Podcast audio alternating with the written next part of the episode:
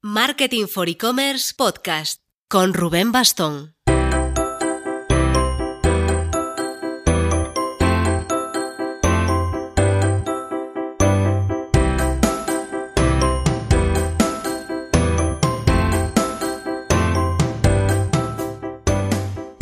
Hola marketers. La semana pasada tuvimos nuestro primer webinar en directo en YouTube. Fue una hora entrando a saco con Steven Beamer de Ingenuity Payments a cómo adaptarse a la nueva normativa europea de pagos, la PSD2, Payment Services Directive 2. Está en YouTube, así que no vamos a convertirlo ya en podcast, pues hay bastante apoyo gráfico y todo eso. Así que os dejaremos en la descripción del podcast un enlace al vídeo por si queréis consultarlo. Insisto, esto es la RGPD del 2019, en plan el, pain in the ass de, en el que todos los e-commerce tendrán que hacer cierto grado de adaptación para poderse poner al lío de la normativa de pagos con la Unión Europea. Siguiendo nuestra línea vinculada a la innovación en medios de pago, hoy os traigo la mesa redonda que tuvimos en el Next Payments Madrid con los tres principales Challenger Banks que hay en España. Van a hablar Alfonso Sainz de Baranda, el Chief Growth Officer de Binex, que es el, el proyecto español, Matthew Gladstone, lo identificaréis fácilmente, es el del mayor acento inglés, Country Brand Ambassador de Revolut, que es el proyecto de origen de Reino Unido, y Fernando García, Senior Business Development Manager de N26, el proyecto alemán. Una maravilla, siendo competencia directa, lo bien que se conocían al detalle y cómo se completaban con completa deportividad. Sin duda, tienen claro que su competencia no son ellos, sino los bancos tradicionales. Vamos a por ello.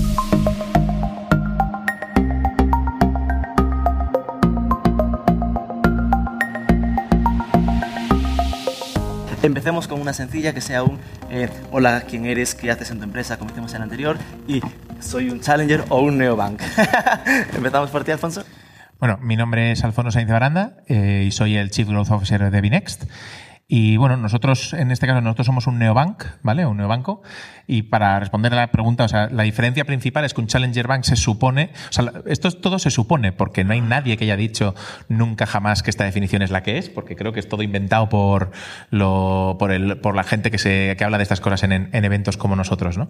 Pero Challenger Bank se supone que son eh, entidades que tienen su propia licencia bancaria y que compiten, pero que son nuevas y que compiten con los bancos principales. Y los neobanks como nosotros somos personas eh, somos los que no tenemos licencia bancaria propia, sino que utilizamos las licencias de otros.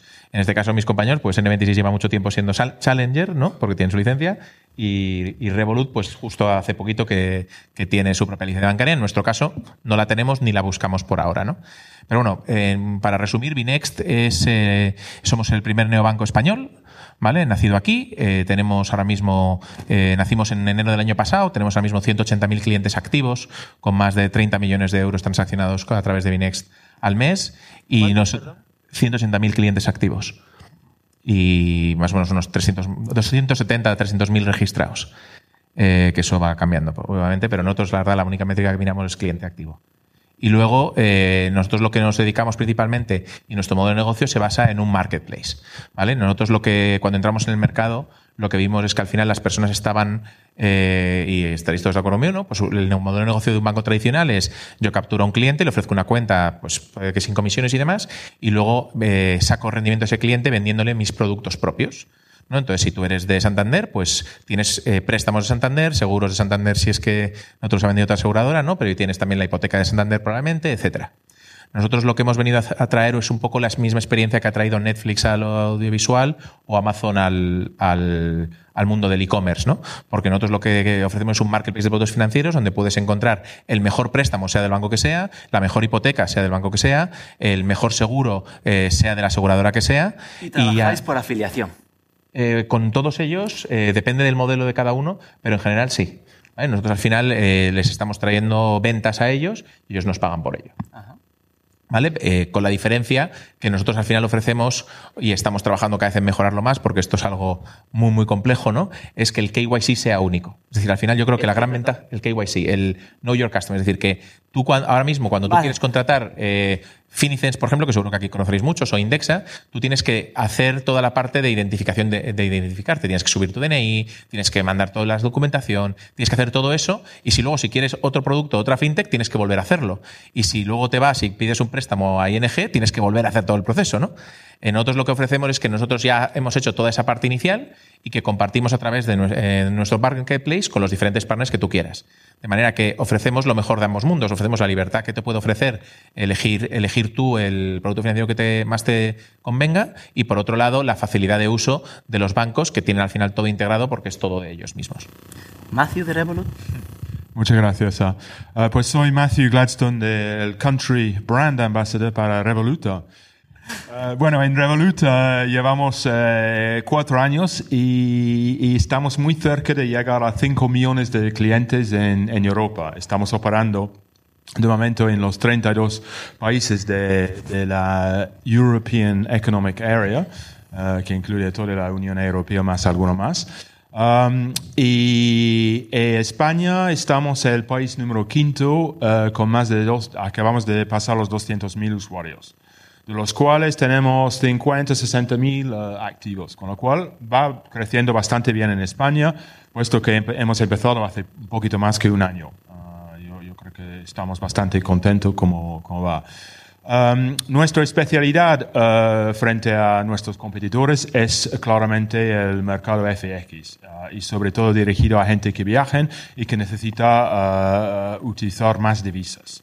Uh, por esto ofrecemos uh, tipos uh, de cambio interbancarios, que nunca se, somos uno de los más competitivos en esto.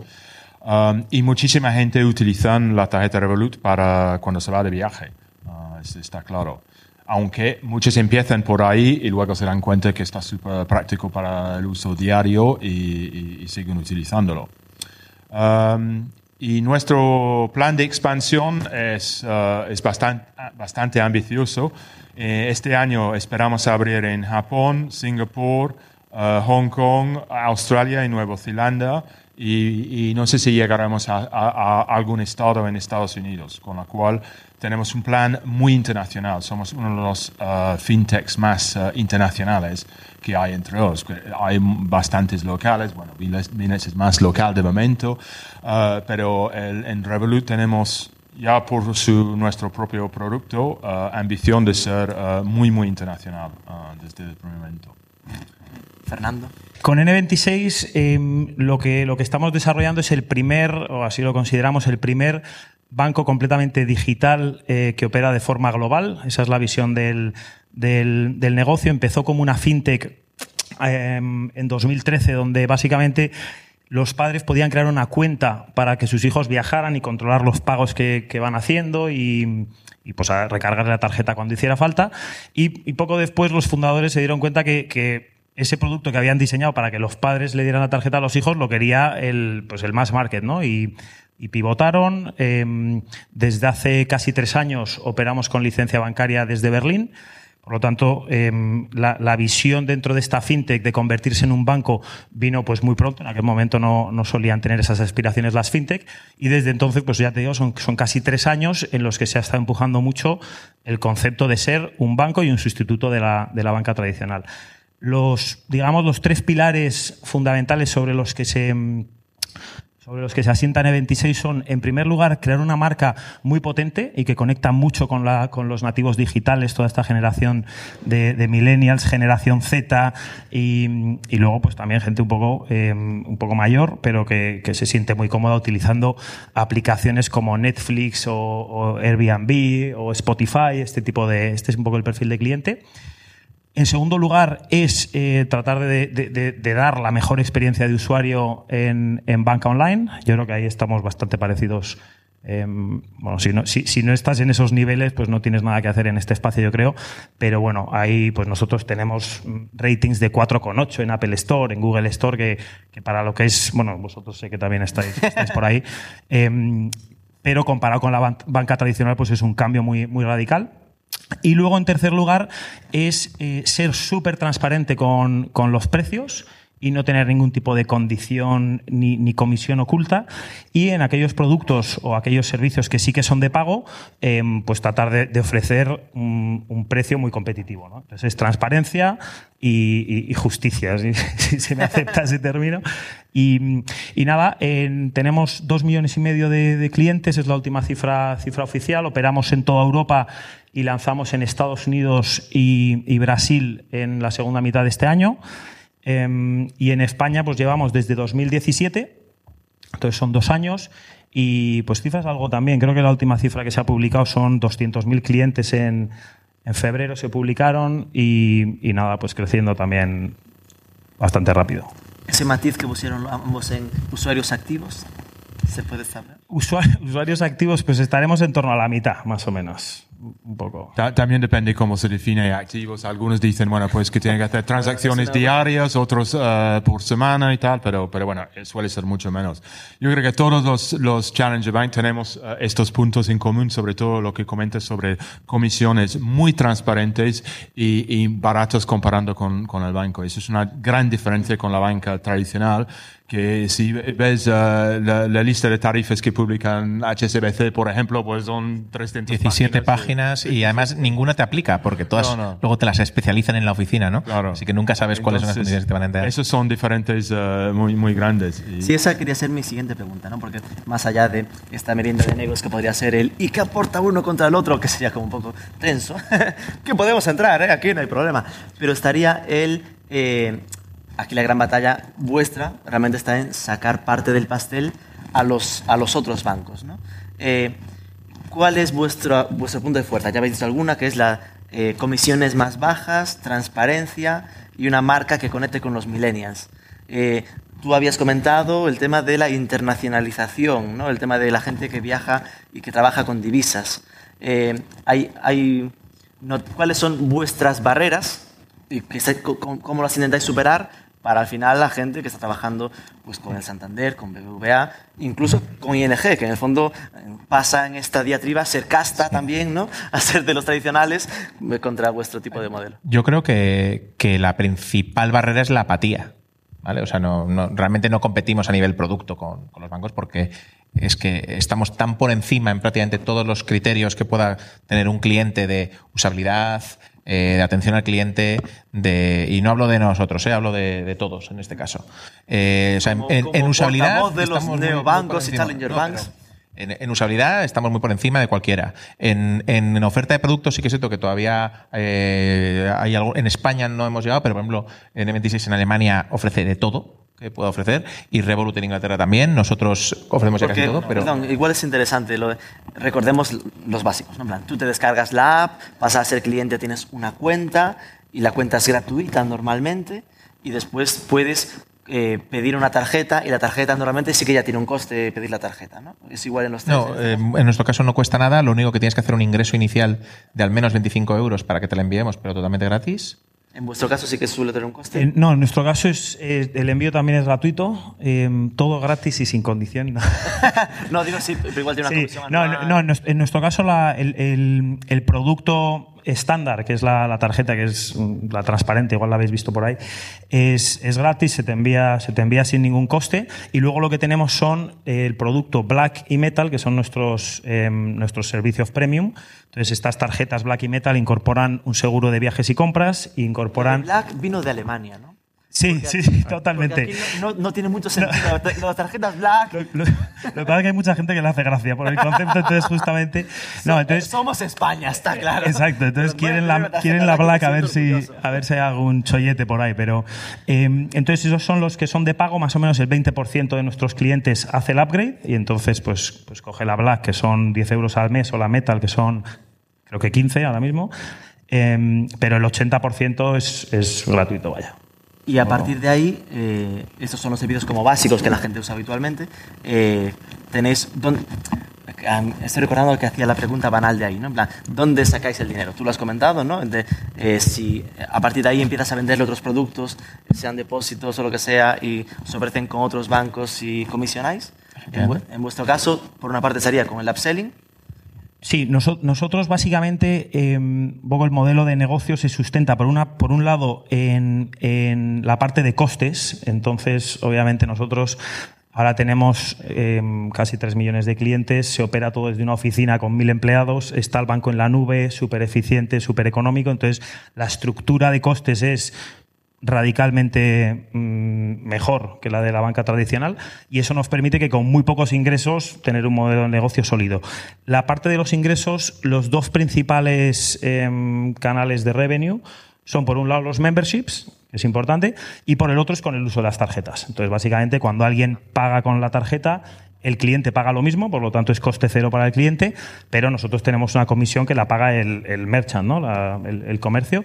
Esos son los dos principales. No, nosotros eh, exactamente igual. Uh, salvo que comentamos que tenemos el, el um, Premier Partnership con Visa y Mastercard, con lo cual realmente el, nosotros cogemos una parte, una pequeña comisión de la parte que iba a coger o Visa o Mastercard cuando haces una transacción, de tal forma que el cliente paga lo mismo, el, uh, el comercio, el, el, merchant pagan exactamente lo mismo uh, y nosotros cogemos una parte de lo que iba a, a coger uh, la comisión de Visa Mastercard. Con lo cual, eso es una, una, una fuente por transacción y luego la, la otra parte de, de, los membership, que es pues esto. 15-20% de gente que pagan para tener una tarjeta premium o, la metal que hemos, hemos copiado el N26 y tenemos uno metálico está funcionando muy bien también. Sí, a nosotros también. Es, sorprendente estas cosas que al final de todo uh, es una cosa de marketing más que nada, porque funcionalidad es muy alguna diferencia. ese micrófono, ese micrófono. Perdón. y, um, y, entonces, uh, pues es un tema de marketing al final, pero funciona muy bien. O sea, la gente le encanta. Ojo, eh, Es un tema de marketing, pero funciona muy bien. Ay, los de marketing de la sala se están removiendo en su silla. no, es que al final el, el go-to-market es lo más importante. ¿eh? Pero esto quiere decir que la gente da importancia al tipo de tarjeta que sacan para, pagar algo. Eh, eso, eso cuando estábamos debatiendo hace unos años si entre Apple Pay y Google Pay vamos a olvidar el tema de tarjetas y pagar solamente con el teléfono. Yo creo que está, no, no estamos a esto todavía. A la gente le gusta muchísimo. Ay, pues yo seré raro, pero estoy deseando no tener que andar con tarjetas por ahí y pagarlo todo con el móvil. Pero bueno, es cierto que comentabas antes lo de que ahora mismo también coincidís en que veis que la única barrera para mm, tener millonadas de clientes, no solo cien miles o tal, está en que la gente se lo piense. Es decir, que así que la gente diga, voy a valorarlo ante la comparativa objetiva, siempre estáis mejor. Yo creo que em, por un lado, la gente efectivamente se, tiene que, es, que se lo plantee, por otro lado, hay que llegar a ellos. ¿no? Entonces, claro, el público es gigante, el mercado, estamos operando en toda Europa en nuestro caso, bueno, en vuestro caso en España, pero llegar a todo el público es, es complicado, ¿no? Y, muy caro. Y muy caro, claro. y muy claro. Entonces, eh, por un lado está que lo piense, por otro es llegarles al mensaje. En nuestro caso sí que tenemos bastante confianza en que aquellos usuarios a los que somos capaces de impactarles de una forma adecuada y, si son el público objetivo, la conversión es muy buena. Entonces, cualquier persona que sea un estudiante universitario, un joven profesional, alguien que quiera una cuenta secundaria para hacer pagos online o para viajar, por ejemplo, que será vuestro caso exactamente igual. Yo creo que sí que el mercado se va abriendo a, abrirse estas cuentas de una forma más, más rápida, ¿no? Es que quedémonos con la, con la cifra de que creo que en España solo el 2% de las personas cambian de cuenta bancaria en su vida. Es decir, estamos hablando de algo que... Eh, ¿y, cómo ¿Y cómo elige la gente su primer banco? Pues probablemente porque era bueno. Heredado por sus padres. O porque era el que estaba más cerca de su primer trabajo o de su universidad. Solo el 2% cambia de, banco. esa es pero esto además no solo es España, sino que me están llamando. Eh, coge, coge. Sino que, mm, sino que estamos hablando de algo mundial, ¿no? O sea, el, servicio bancario al final, a lo largo de, su vida, es un servicio commodity en muchos casos, ¿no? Eres de un banco, pero o sea, a nosotros dicen, ¿cuál es tu diferenciación? Y dices, bueno, pues es esta, esta, esta, pero piensa un momento en cuál es la diferenciación entre Sabadell y BVA. Pues probablemente sea que el de la oficina te haya caído mejor o que estabas con BVA y luego te cabrea por una cosa y te cambias a otro banco. ¿no? Entonces, eh, una de las cosas que yo creo que, es una de las grandes batallas en la que estamos todos es en crear marcas potentes, que decíamos, ¿no? que conecten con las personas, que la gente las respete, un poco lo que han hecho eh, Apple, Amazon, eh, Google, etcétera, que han creado marcas que la gente quiere participar, ¿no? Y, y, eso es un poco lo que eh, yo creo, el fundamento de muchas de las cosas que estamos haciendo desde el mundo neobanco Challenger Bank y que ahora estamos viendo sus frutos, de que la gente son marcas de las que quiere participar y de las que quiere ser. O sea, nosotros, por ejemplo, lo de la tarjeta rosa, eh, que brilla en la oscuridad, lo digo siempre, es que eh, tú vas a una discoteca, sacas Binext y brilla, ¿sabes? Eh, eso es algo que tiene un efecto, como decías tú, sí, sí, y nos lo dicen mucho, y sí, hay fotos en redes sociales. que Y cuanto más tal. alcohol bebes, más brilla. No, es que es el, eh, nuestro color es rosa flúor, entonces el flúor, como sabes, como las camisas estas, eh, brilla con la luz, con la luz negra. Entonces, eh, eso es algo que es impagable, la gente le, le- le flipa, le encanta. Y, y- nos piden, es verdad, mucho Apple Pay y mucho Google Pay, pero eh, aunque lo saquemos, y cuando lo saquemos, sabemos que mucha gente seguirá utilizando la tarjeta por el simple hecho de que, de que les permite tener algo muy diferencial al resto. ¿no? Otra cosa es cuando ya nos convertamos en mainstream y quién sabe lo que ocurrirá ahí, pero por ahora sí que es cierto que lo vemos como un elemento de, de evangelización brutal. Entonces, polimalo, ¿eh? Es, es lo mío. Eh, probablemente, asumiendo que la gente cambia muy poco de banco, eh, seguramente vuestro mayor hándicap está en lo que... Por eso insistís en en lo de la marca. En el conocimiento de marca, en el miedo que me da meter mis dineros en un banco que no conoce, mi padre me va a decir que te lo van a robar, se van a ir con él a Alemania y este tipo de cosas, ¿no? Por eso ahí lo importantísimo de generar marca Por esto empezamos todos con el eh, tarjeta de, de prepago, que realmente el riesgo está muy limitado. Nadie se mete todos sus ahorros a, a la, a la vez en, en una tarjeta. Es, es, eh, gastos corrientes y se van eh, cogiendo más confianza en el sistema. Fíjate, méteme un dinerito, ve gastando y verás que aún no me fui a Brasil con él, ¿no? Entonces, eh, yo creo que es ahí. luego, yo creo que uno de los, eh, la, la- la cosa realmente que más ah, dificultad tiene, sobre todo los milenios o más jóvenes, es todo el procedimiento de abrir una cuenta eh, bancaria en, en, un, en un banco tradicional. Es horroroso. Y, y está siendo cada vez más difícil. O sea, no es que lo están poniendo más fácil. No, no, al contrario. Te están pidiendo más papeles, más pruebas y, y cosas. Y bueno, no- tampoco lo he intentado últimamente en, en España, pero sé que en Gran Bretaña es En mucho Gran más Bretaña- difícil Eso- eso ahora que que, hace España ha 10 mejorado. años. Damos fe en Gran España no sé Bretaña. si ha mejorado, pero sigue- sigues teniendo necesidad de irse a la oficina, hacer la cola y tal y cual. Igual te- no sé cuánto tiempo te, te tardan en abrir una cuenta. En España ahora ya hay muchos bancos que te ofrecen el alta completamente online. Sí. eh, de prácticamente todo. O sea, a ver, es que también una cosa aquí, la banca en España está a años luz de cualquier otro país europeo. O sea, es que claro, ¿por qué el fintech nace en Inglaterra? No sé, equivocamos, es porque la banca inglesa tiene una tecnología malísima. O sea, Ah, años luz para bien. para Sí, bien, para sí, bien. sí. Ahí, estoy Sí, de sí, o sea, acuerdo. ¿eh? eh, está eh, la banca. jo, es que de, verdad, tú te vas a un banco alemán, que te vas a un banco francés o a un banco inglés a día de hoy, y estamos hablando de aplicaciones que teníamos en España hace 10 años. O sea, de funcionalidad. Tú en Alemania todo va por papel. Menos en N26. En Inglaterra, ¿por qué nace el fintech allí principalmente? Pues porque es que la banca está mala, tan mala, tan mala, tan mala, tan mala. Es que no puedo ni expresarlo. Es que de verdad que en 2016. Eh, totalmente de acuerdo. 2016, eh, para abrirme una cuenta en Barclays tuve que pedir una cita, ir, y además es que mi nombre, que es Alfonso Aranda López Artamendi, le pareció muy largo y la tía, sin decirme nada, me lo cambió a Alfonso Artamendi. Y yo, cuando me llega la tarjeta y lo veo y digo, pero, y voy al banco, tuve que esperar otra vez una cola de cojones y me dicen, no pasa nada. Si, mientras aparezca en tu pasaporte algo de este nombre, y yo, o sea, estás de coña. O sea, que no te cabía Sainz de Aranda y por dónde me pones Artamendi. Y es que aparte de eso, la aplicación bancaria de Barclays no me dejaba ver más de 10 movimientos. Los 10 últimos movimientos y era lo que me dejaba ver. Y estoy hablando de 2016. Bueno, y me fui en 2017 y seguía igual. Entonces, claro, es que cuando te enfrentas a eso, normal que, que en Inglaterra esto haya triunfado. En España, en cambio, joder, es que de verdad, tú ves las aplicaciones que tenemos y están a años, a años luz. Por eso yo creo que el fintech ha costado más aquí arraigarse, porque la diferenciación tecnológica eh, no era tan clara. Y dicho esto, ¿por qué Binex aparece en España y no los tratáis directamente a otro mercado? Pues, pues porque estamos aquí. O sea, me refiero que, cada mercado es cada mercado, nosotros somos españoles y queríamos lanzarlo aquí. Y sobre todo también por una cuestión ya ahí cuando, cuando empezamos con este proyecto, ¿no? Y, y Guillermo, Juan Antonio, Jacobo y yo estábamos muy todo, y todo el equipo inicial, ¿no? Eh, aquí teníamos un reto de decir, oye, eh, había muchas dudas de si realmente el fintech o un neobanco podía escalar en España. Primero porque el entorno competitivo era muy diferente, porque los usuarios en España se les considera mucho más desconfiados que en el resto de Europa, lo cual no es cierto.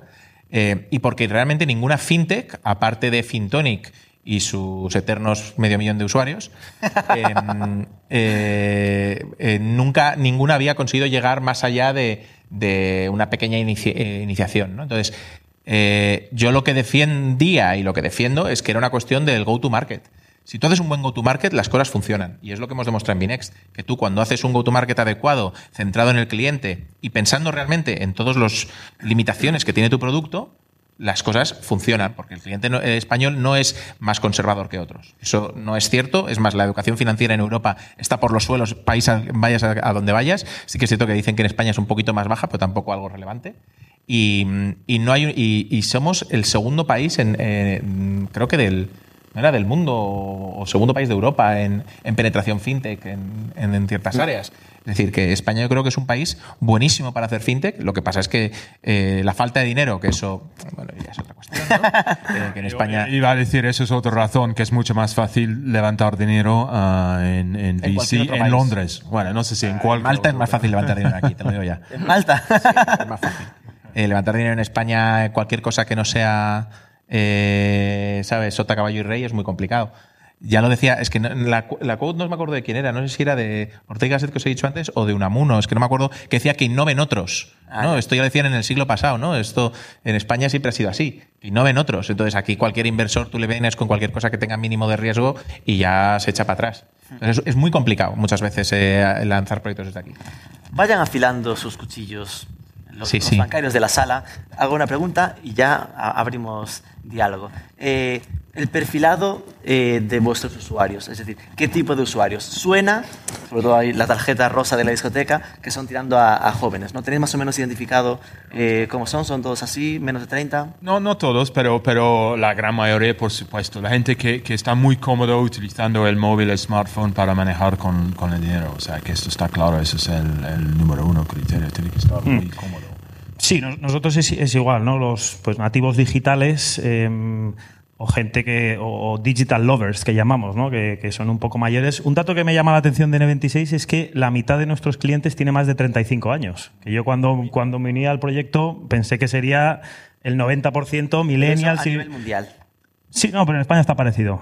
Sí, sí, sí, sí.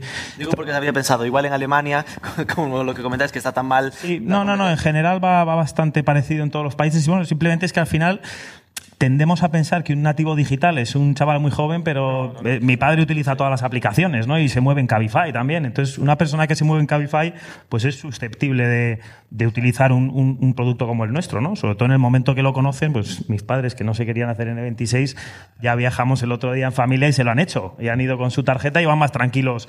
Porque Se resistían, ¿eh? Tus padres Sí, se bueno, sobre, resistían. sobre todo pasaban. pero Tenían ya la apatía que decía, Pe- ¿eh? Claro, pero de repente ya dice, claro, la apatía y de repente dicen, oye, pues venga, me la hago, meto ahí 2.000 euros y me voy al viaje y, pago con esto, ¿no? Entonces, em, y, les gusta, y oye, qué divertido esto, me ha llegado la notificación. Entonces, em, bueno, nuestro foco y donde más invertimos, sí que es verdad que es en los, en los nativos digitales y la gente más joven, porque es donde también tenemos mayores tasas de conversión y entramos con más fuerza. Pero eh, al mismo tiempo los que son un poco mayores son mucho más rentables, porque el chaval universitario no se saca la black y, y transacciona 4 euros al mes, mientras que el que consigues poner la nómina eh, en N26, por ejemplo, pues ya es un cliente muy rentable y es una apuesta pues, a mucho más largo plazo, que es a donde nosotros aspiramos ¿no? como banco. También. Sí, bueno, no, eh, nosotros nuestra edad media está en 33 años, eh, pero realmente, o sea, es casi todo mayor de 27. Eh, o sea, estamos ahí un poco en un núcleo, pero porque, o sea, nosotros desde el principio nos decían, ¿no? En los periódicos salían, la banca millennial, no nos olvidemos, los millennial son Hasta todos los- 36. los- ¿eh? Hasta 36. Exacto. O sea, Sí, aquí yo eh, también. los de- los que cumplieron los 18 eh, después, del, des- después del 2000. Entonces, es mucho más amplio. La gente piensa millennial y piensa en el chavalín de 20 años. No, millennial es mucho más. Estos son Y- generación Z, ¿eh? Sí. Ordenemos. Entonces, eh, en nuestro caso, una de las diferenciaciones más clave que yo creo que hemos hecho nosotros es que nosotros nos hemos enfocado desde muy al principio en el mass market. Es decir, no en, en, una- en un nativo digital ni nada. O sea, no hemos buscado gente que estuviese cómodo con su móvil ni gente que viviese el mundo de la tecnología. Sí que es cierto que muy al principio sí que lo hicimos, pero bueno, era para- más bien para, para hacer toda la prueba de concepto cuando estábamos en, de septiembre de 2017 a diciembre que, que hicimos los primeros mil usuarios dando tarjetas por la, en eventos como aquí en Google Campus ¿no? y en muchos otros sitios. Ahora ya no, ahora ya viene solo con 5. Eh, pero ahora, eh, pero desde muy al principio nosotros dijimos, oye, ¿cómo podemos llevar esto a la gente eh, que no, o sea, que no tiene ni idea de lo que es el fintech? Es más, el 50% de nuestros usuarios están fuera de grandes ciudades. O sea, nosotros tenemos un 30% en Madrid, un 20% en Barcelona y un más o menos, bueno, es menos del 50, ¿no? Y un 10% entre Valencia, Sevilla y Bilbao. Pero el otro 40% es todo de fuera de grandes ciudades. Y es también una de las diferenciaciones que nosotros hemos visto y también en que eh, nosotros nos hemos centrado mucho en, hacer un producto muy básico, pero que para la gente que, nos usa es lo que quieren, ¿no? Y, que nosotros luego sabemos que podemos encontrar productos financieros que a ellos les pueden interesar en el futuro. Ok. ¿Alguna pregunta en la sala? ¿Qué papel están jugando los neobancos y sobre todo qué papel van a jugar en un corto plazo en mercados poco bancarizados como sería Latinoamérica en concreto? Fernando ya nos mencionaba que ellos van a abrir en breves en Brasil, pero no sé si tenéis pensada una expansión hacia el mercado latinoamericano. Bueno, empieza tú. Bueno, nosotros sí que tenemos planeada una expansión para el mercado latinoamericano. Eh, yo creo que hay una cosa que eh, desde aquí de Europa no lo pensamos mucho, pero mm, o sea, hay, hay dos, hay como tres mercados. Está el, banca- el ban- el mercado bancario normal, luego está el no bancarizado, que es el que solemos pensar, ¿no? Y luego está el que se denomina underbanked. Es decir, gente que puede tener una cuenta bancaria, pero que eh, debido a su score crediticio, debido a, a las posibilidades que tiene, pues no tiene acceso a ninguno de los productos que le puede ofrecer un banco tradicional. ¿no? Y yo creo que eh, la mayor parte de Latinoamérica está en ese segmento. No es que no tengan cuenta bancaria, sino que la tienen, pero no pueden acceder a prácticamente ningún, ningún producto bancario. Eh, entonces, ahí yo creo que no es el neobanco el que realmente va a hacer el cambio, sino es eh, la tecnología que se puede utilizar a la hora de crear nuevos productos financieros. Es decir, o sea, al final los neobancos lo que hacemos somos el front ¿no? de, de muchas cosas. Y luego creamos productos financieros propios, o los hacemos a través de un marketplace o con acuerdos bilaterales, eh, eso cada uno a su manera, ¿no? Pero yo creo que la gran, el gran salto eh, está en, en- o sea, en que te puedan hacer un score crediticio en base a tu actividad en Facebook. El que te puedan dar una hipoteca eh, quizás de una casa muchísimo muy inferior, porque ahora con, gracias a Google Maps eh, el gobierno es capaz de tasar las casas muchísimo más sencillo de lo que antes podían cuando, ¿sabes?, en, sitios de, de corto alcance. Es decir, que ahí yo creo que el reto en Latinoamérica está más en la parte de producto y luego en que existan entidades como nosotros que traigamos ese producto a las masas. ¿Vale? Entonces, eh, por eso yo creo que muchas de las veces dices, joder, ¿por qué de repente salen ahora eh, tres neobancos o cuatro neobancos en el mismo sitio? Pues porque llega un momento en el que ese germen se cristaliza, ¿no? Y ahora estamos viendo en Latinoamérica llevan más o menos un año y medio, en eh, México acaba de sacar una, una ley fintech, en, en, bueno, en Argentina prácticamente puedes hacer lo que quieras. O sea, tú mismo puedes abrir un banco prácticamente. Bueno, no un banco, pero sí una entidad electrónico, eh, porque tienen una cosa completamente libre. Eh, en Chile, pues es más como España, ¿no? Tienen también su ley, pero es un país pequeñito. Es decir, hay muchísimo que hacer en Latinoamérica. Eh, nosotros estamos planteando ya el hacerlo. Y, y yo creo que va a ser una revolución, porque básicamente supone sacar el rendimiento de millones y millones de clientes de los cuales nadie estaba sacando, na- nadie le estaba aportando valor ni, ni, ni consiguiendo sacar valor de ellos. ¿no? Mira, eh, no, muy interesante este, este último punto. En, en nuestro caso, como os decía, entramos en Brasil la- en la última, la última parte de este año y a partir de ahí sí que el plan es en el año que viene expandirse a otros, a otros tantos países de, de Latinoamérica. Eh, nosotros, el- la verdad que la, la expansión de N26 es, es muy ambiciosa y, y el objetivo es en pocos años llegar a 100 millones de clientes, ¿no? Eso es lo que se ha comprometido con, con los inversores. Pues eso, pues de aquí a final 7, de 8 este año. años, 7, 8 Sí, ah, años. siete, ocho. Es- ese es un poco lo- los compromisos que tenemos con inversores y, y obviamente Latinoamérica va a jugar un papel muy, muy relevante. Entramos primero en Brasil, que, que ya, de hecho, lo he visto esta mañana en la presentación de, de Asier, ¿verdad? Eh, está eh, Nubank, que, que tiene ya una valoración de 4 millones de 4 billion, ¿no? Y nosotros entramos ahí, un poco lo que vimos es justo que eh, era un poco nuestro momento de decir ahora o nunca, ¿no? Porque está empezando a salir muchas otras fintechs, muchos otros challenger banks, neobancos, y, y pensamos que había que ir ahora a todo gas o perder un poco la oportunidad de un mercado impresionante como es el, como es el brasileño.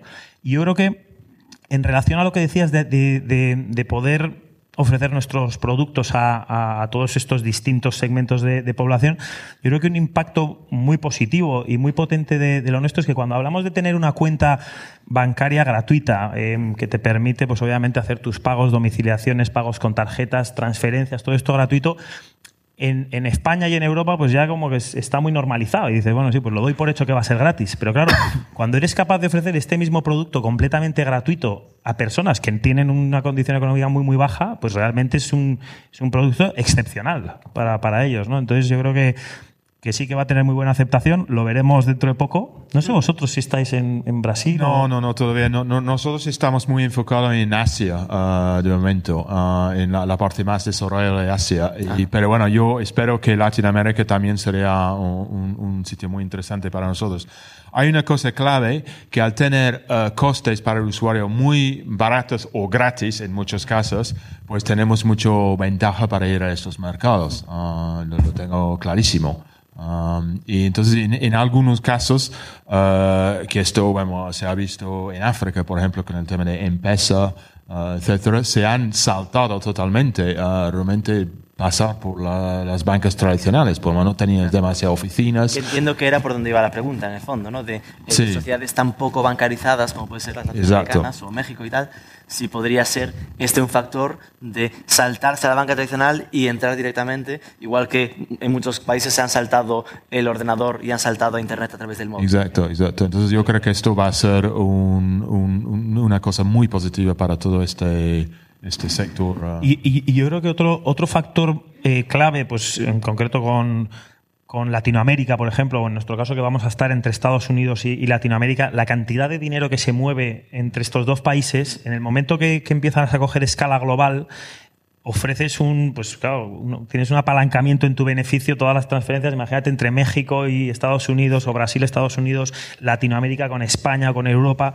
Entonces ahí es donde el producto de repente va cogiendo, conforme vas cogiendo escala, va siendo exponencialmente mejor. Es más, o sea, en todos los informes, esto es como contra.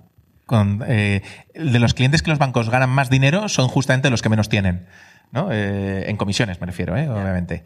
Y esto, eh, hay muchísimos informes al respecto. Es más, esto ha sido una iniciativa europea eh, que crearon la cuenta de libre acceso, esta que son la, unas cuentas gratuitas que tienen todos los bancos de, Europa obligados a ofrecer a ciertos colectivos que no tienen acceso, o sea, que no tienen ingresos. Eh, bueno, más o menos, ¿no? Me está haciendo así. No, me, no estoy 100% seguro de cómo va, pero sí que sé que hay una iniciativa de ese tipo, ¿no? Porque al final, cuando tú no tienes ingresos, o por ejemplo, eres un inmigrante que acaba de llegar a España, ¿vale? Pues quizás no tienes todavía la suficiente documentación, pero sí que puedes abrirte una cuenta, pero tienes que pagar por la cuenta, ¿no? No como una persona que tiene su nómina y no paga. Y además, eh, si tú quieres luego enviar dinero a tu casa, que está, por ejemplo, vamos a decir, Ecuador, eh, te cobran unas comisiones que son, eh, vamos, o sea, estratosféricas. Entonces, al final lo que se da es que justamente los que más lo necesitan son aquellos que acaban pagando más comisiones en el mundo bancario actual, ¿no? Sí, no. Y eso es algo que ya te digo que hay una cuestión ya hay moral, ¿no? Pero que, que no, no, es un problema aquí bancario, es un problema también de, de acceso y de legislación. Eh, y, y, que, y que hay que solucionar. Y yo creo que hay todo el tema de justo lo que tú decías de las remittance. Exacto. Iba a decir que eso es el mercado de remit remittance, que ahora son, son los más caros, los transferentes que es, Y ahí, vamos, o sea, el, el, poder que, o sea, una de las cosas que nosotros nos vamos a apalancar más es justamente en este. Los márgenes son tan pequeños y, y, cuanto más operadores sois, pues más pequeños serán. Y todo es gratis y todo está guay. Pero eh, los bancos ganan dinero prestando dinero. Entonces, eh, vosotros al final tendréis que prestar dinero. El caso del marketplace tendrá que prestar dinero a alguien, vosotros estar intermediación. Para los tres, es cómo vais a hacer el scoring o qué habéis pensado, porque también eso tendrá que evolucionar. No creo que ya. O sea, dame el, tu declaración de la renta y demás. O sea, tendrá que. Habrá algunos métodos un poco más más modernos, más pulidos, más rápidos sobre todo. Y luego en el caso de Bines, ¿lo hacéis vosotros el scoring cuando os pide una hipoteca o deriváis a la...? Nosotros lo que hacemos es, eh, nosotros recopilamos la información y cada entidad hace su propio scoring con la información que nosotros les pasamos a través de API siempre que el cliente dé permiso para hacerlo. Es decir, yo soy cliente, yo tengo todos mis datos en Binext y cojo, accedo al marketplace y dices, oye, mira, tienes aquí 17. ¿Quieres una quote, o sea, quieres un precio específico de estos 17? Eh, pues oye, tenemos que compartir tus datos. Son estos datos los que vamos a compartir. ¿Te parece bien?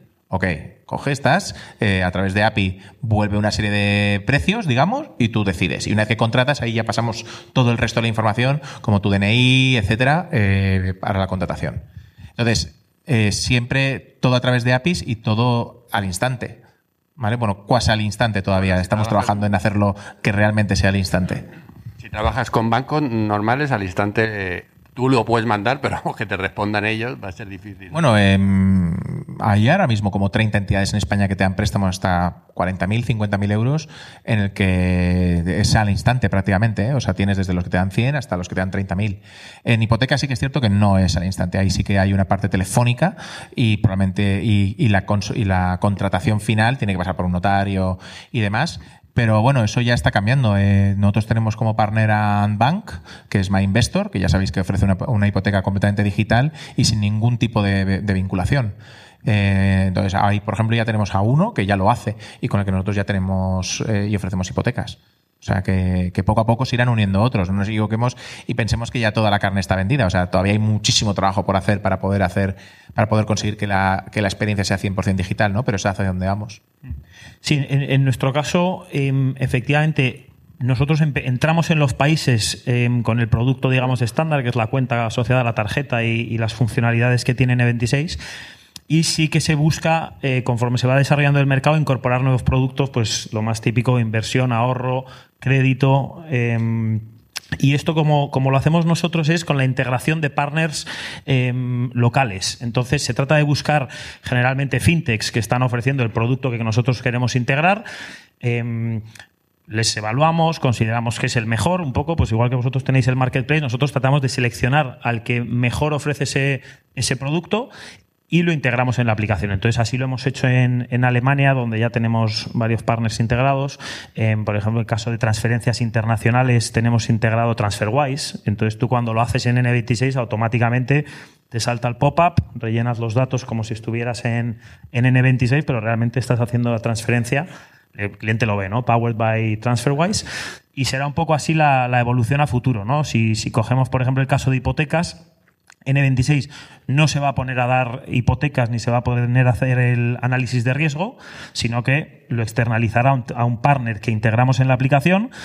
Nosotros cobraremos una comisión por, las transacciones que se, se, han formalizado y en caso de que la cosa vaya mal, pues no acabamos con una casa en el activo, entonces pues ganamos menos dinero, cogemos menos riesgo y cogemos al, al partner más especializado y que mejor servicio presta para hacerlo, ¿no? Esa es un poco la, la estrategia nuestra. De, de, de, nuestra parte, de momento no estamos haciendo préstamos, pero está claro que va a ir. Yo creo que nuestra estrategia va a ser muy parecida a la del N26, hacer partnerships. Uh, men, menos que un mar marketplace, o sea, probablemente iremos eligiendo en distintos sectores quién es el que, y según el mercado local, porque también es una, una cosa bastante local, quién es el partner que más corresponde. Pero incluyendo no solamente bancos tradicionales, pero también peer-to-peer uh, -peer lending, ese tipo de cosas. Uh, entonces, Igual. Y yo, yo sería creo que, mucho más dinámico y mucho más fácil, desde luego, pedir préstamos a través de la app que, que la banca tradicional. Esto... O sea, yo, el problema, y aquí os hago una pregunta, el problema siempre que yo he visto en el modelo eh, de elegir un partner y que sea ese, es que al final acabas con el mismo problema que tiene la banca tradicional, y es que eh, eh, el que es mejor ahora no significa que vaya a ser el mejor dentro de cinco años, y no, es, y no significa que vaya a ser el mejor dentro de dos. Entonces, en un mundo en el que están apareciendo continuamente best of class, ¿no? Eh, la única manera en la que yo creo que te puedes mantener realmente tú como esto class es en un formato abierto en el que sea muy muy fácil integrarte, porque es que si no, al final te estás bloqueando. Es más, o sea, vosotros ahora mismo en N26 no podéis ofrecerle esos préstamos en España. Pero porque, sí. pero y justamente por eso, porque es un partner que está solo en Alemania y el coste de esa integración es enorme, ¿no? Ahora, última pregunta, si no. Sí. Perdón. Última pregunta. Bueno, está, está, un poco relacionada también. ¿eh? Ah, bueno. Eh, bueno. Y más seguramente para Alfonso también. En el marketplace os, os planteáis un poco eh, productos transeuropeos y lo pregunto por dos cosas, ¿no? Porque la regulación y el mercado lo permite, pero de facto no pasa. O sea, no hay bancos alemanes que ofrezcan créditos aquí y viceversa, ¿no? Entonces, una solución que pudiera integrar todo esto Sí, eh, eh, bueno, nosotros, por ejemplo, ya trabajamos con Racing, que también lo hace aquí nuestros compañeros de 96, que Racing te ofrece depósitos de toda Europa, ¿no? Y, cada vez hay más, o sea, por ejemplo, eh, joder, creo que uno de los planes que utilizamos para préstamos, que es Préstalo, ya está incluyendo entidades, entidades de, de países nórdicos dentro de los préstamos, porque sí que es cierto que es lo que tú dices, técnica y legalmente es posible, pero realmente no ocurre, ¿no? Eh, y yo creo que no ocurre por un simple hecho de que el mercado es finito y la capacidad es finita, ¿no? Y para qué te vas a ir a otros países cuando todavía no tienes dinero ni siquiera para, para, para copar tu mercado. Eh, pero sí, o sea, nosotros tenemos una ambición de que cualquier persona, eh, es más, o sea, ya esto ya es un poco más elucubración mía, ¿no?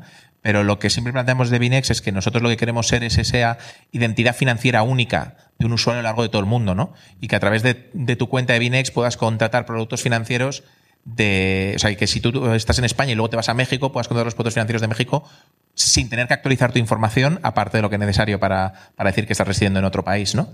Eh, y que tú esa información te la puedas trasladar de un sitio a otro del mundo, ¿no? Un poco eh, decís vosotros dos del Banco Global, ¿no? Nosotros creemos que todavía para ese Banco Global a nivel, sobre todo de producto financiero, va a ser mucho más complicado, pero que tú te puedas llevar tu información financiera a cualquier país del mundo, eso ya es posible y eso es, eh, vamos, lo conseguimos a través de nuestra API, ¿no?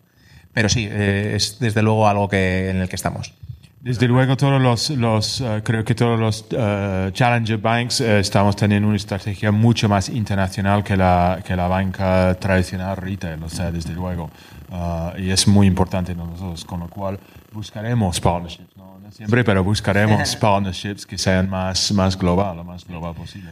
Nosotros justamente eso es algo que hemos aprendido en- en- con la expansión que hemos hecho en toda Europa y es justamente la dificultad de, de esos productos de inversión, ahorro y crédito que tenemos, que servimos a través de partners, llevarlo a los distintos países, porque muchas veces la regulación es distinta o un partner no opera en ciertos países, entonces es muy local. Entonces preferimos expandirnos con el producto, digamos, core de N26 y ya más adelante incorporar eso donde tenga sentido, básicamente. Ok, pues Alfonso, Matthew y Fernando, un aplauso para ellos, por favor.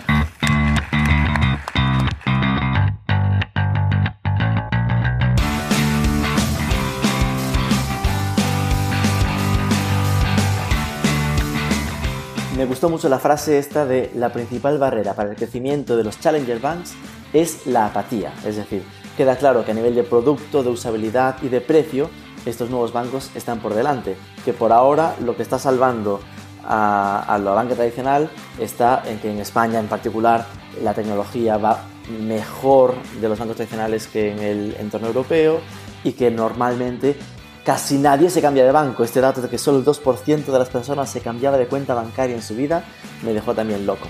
Habrá que ver cómo reacciona también la banca tradicional, si se adapta, si no se adapta y cómo también estos nuevos consiguen convertirse en mainstream.